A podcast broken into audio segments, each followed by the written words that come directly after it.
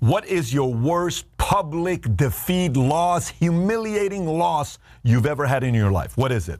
I'm talking people saw it, girlfriend saw it, wife, husband, mom, dad, best friend. What is the worst loss you've ever had in your life? Ready?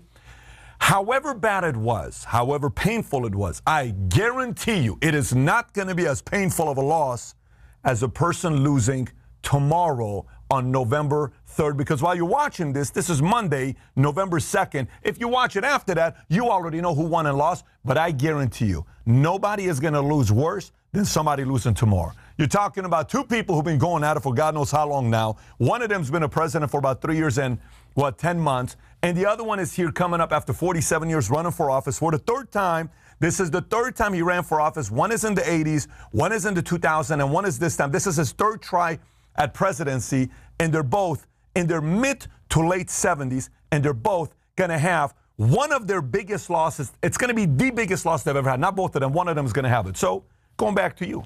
You know, last week I'm watching a Dodger game. I'm watching a Dodger game against the Rays, and they're up 8 7. It's bottom of the ninth. They're one out away. If they take this win, they're going to be up 3 to 1. They're pretty much going to win the World Series. And boom, a pop up goes up. Bellinger, Golden Gloves, best guy that's got, you know, an outfield, center field, comes up to catch, drops the ball.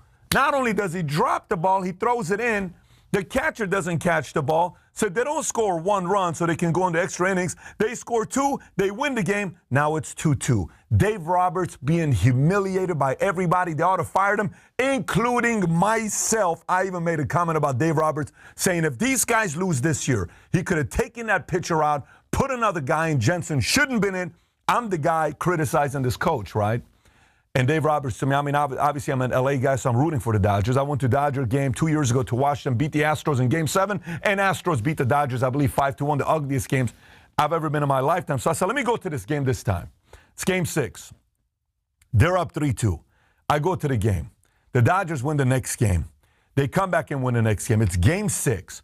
I'm at the Arlington Stadium, Global Life, Global Life Stadium. I'm over there and they're playing the game. Five innings, Snell is pitching. Cy Young winner, two hits in five innings. I'm sitting there saying, struck out nine in four and two thirds. They're taking this guy out. I understand the Rays are all about predictive analytics, the whole Moneyball game. So they take him out. When I when they took him out, I stood up. I'm like, thank God they're taking this guy out because he was embarrassing all the Dodgers hitters, all of them, right? So they bring out the next guy, get a hit, get a run. We're up to 1. And then the Dodgers, Mookie Betts, Betts hits uh, another home run. They're up 3 1. And then uh, you're watching this game right now, and you're sitting there, and all of a sudden, boom, Julio comes in, pitches the strikeout, pitches another strikeout. Game is over with. The Dodgers win the World Series, right?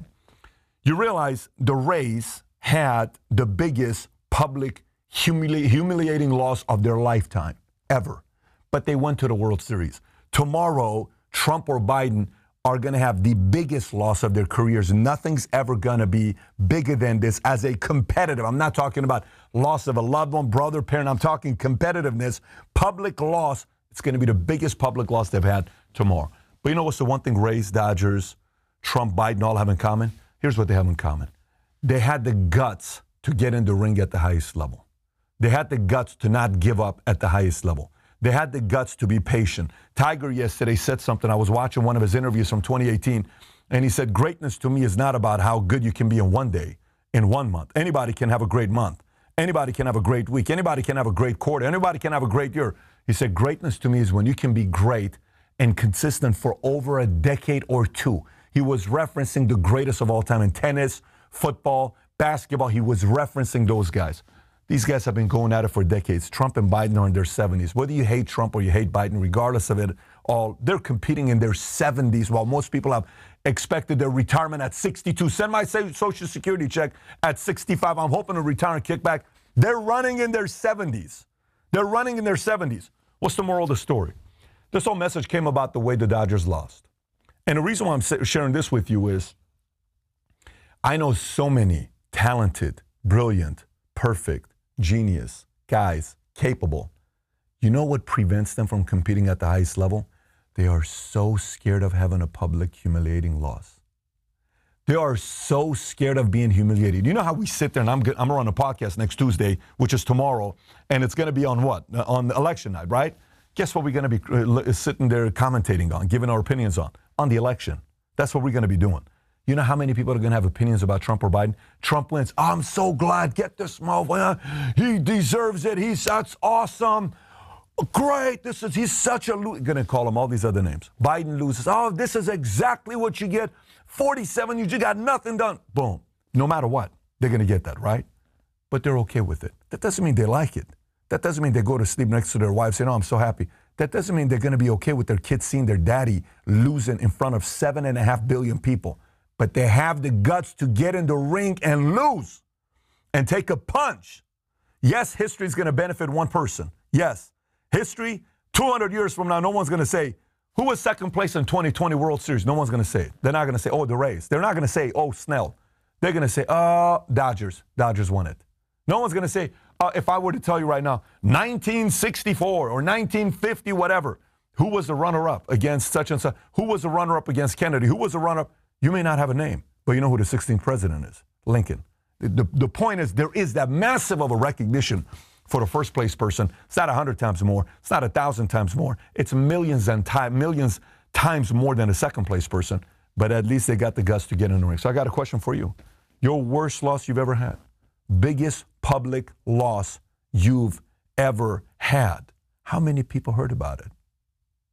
How many people saw it? Five people?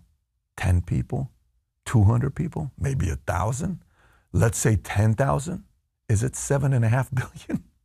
if it's not seven and a half billion or a million or 10 million, what are you worried about? It's really not that big of a deal. Use the pain, come back stronger, show up the next week, the next month, the next day saying, I'm going to figure out a way to outwork, out improve, out strategize, and outlast, and eventually I'm going to do my part to have my big victories. Because at the end of the day, if you stack a bunch of big losses together, guess what else comes with a bunch of big losses?